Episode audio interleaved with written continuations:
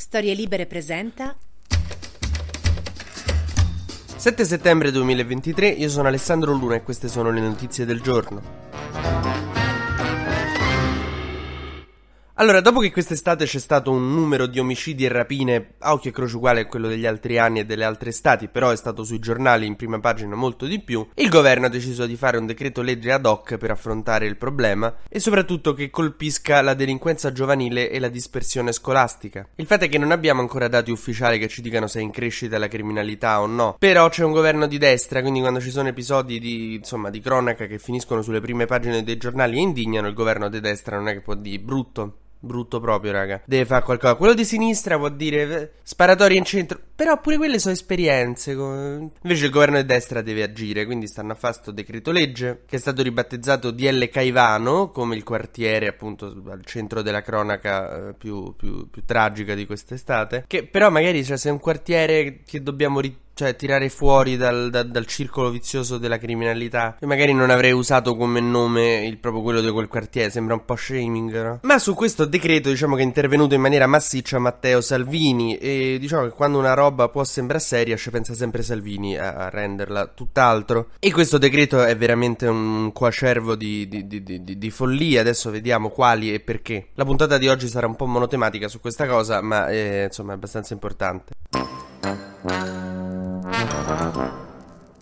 Soprattutto voi vedrete che in queste norme di questo decreto, eh, che sono ancora bozze, eh, cioè adesso queste sono le proposte che stanno venendo fatte, nulla è ancora stato approvato, però emerge un carattere forte di questo governo e soprattutto della personalità di Matteo Salvini, che va in un posto colpito da problemi e disagi per raccogliere consenso su quella vicenda, proclama di voler risolvere un problema e poi ne, ne, se vai a vedere nello specifico fa cose che condannano ancora di più quel contesto a essere degradato ancora più di quanto già non lo fosse. Allora andiamo a vedere le le cose una per una. Con questo nuovo decreto, eh, un ragazzo che compie un reato potrebbe essere messo in prigione o ai domiciliari prima del processo, non se eh, la pena è superiore ai 9 anni, quindi se hai fatto un omicidio di base come adesso, ma anche se hai fatto una rapina o altri reati, il che vuol dire più ragazzi in galera e come diceva sempre Marco Pannella, la galera è un sistema criminogeno, genera crimine. Quindi se tu prendi un quattordicenne, lo sbatti in galera, lo metti a contatto con la criminalità, lontano dalla sua famiglia e esce fuori un criminale. È una fabbrica di criminali gestita in questa maniera la galera. Quindi di base Salvini vuole creare un sistema per cui si creano più giovani delinquenti. Mm, magari non è la sua intenzione, però quello sarà l'effetto.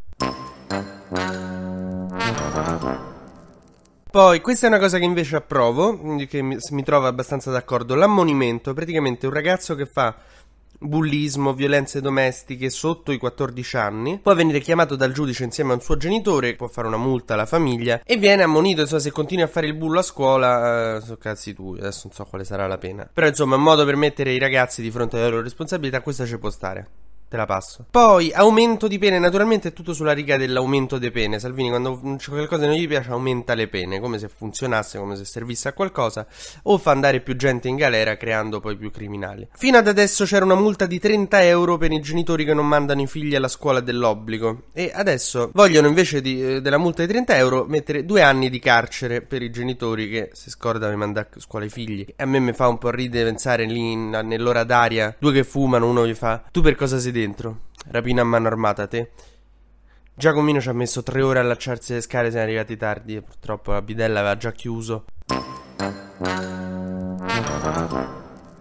Poi andiamo naturalmente sugli stupefacenti e cosa ci possiamo aspettare da Salvini che legifera sugli stupefacenti. Per la detenzione, il traffico e lo spaccio di sostanze stupefacenti di lieve entità si inasperiscono le pene, quindi adesso un ragazzino che a scuola stupidamente per far due soldi spaccia del fumo, invece di rischiare da 6 mesi a 4 eh, rischia fino a 5 anni, da 1 a 5 anni, quindi minimo un anno. Il che vuol dire che eh, questa cosa rende possibile l'arresto in flagranza per i minori. Quindi tu, un ragazzino che spaccia me lo mandi subito in galera così che proprio entra nella criminalità come tu entri ai buffet, caro Salvini, e insomma si crea più, cioè praticamente la metà delle norme di questo decreto contro la criminalità e le baby gang creerà più criminali, darà più occasioni ai ragazzi per diventare criminali, per entrare nel giro, per passare dalla piccola criminalità alla criminalità vera, perché la galera è tipo la LinkedIn del crimine, cioè stanno tutti i CEO, i cose, gli addici, cioè mega networking.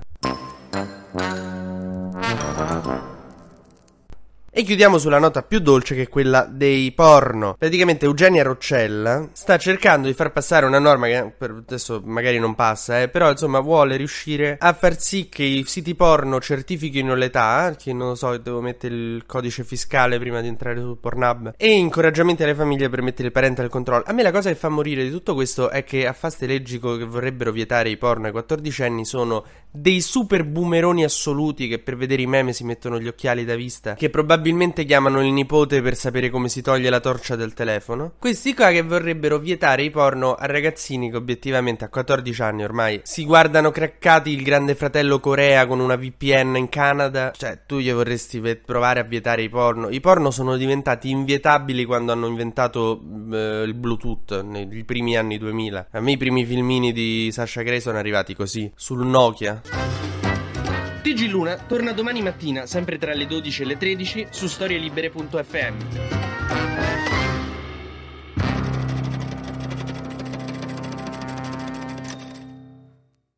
Una produzione storielibere.fm di Gianandrea Cerone e Rossana De Michele. Coordinamento editoriale Guido Guenci.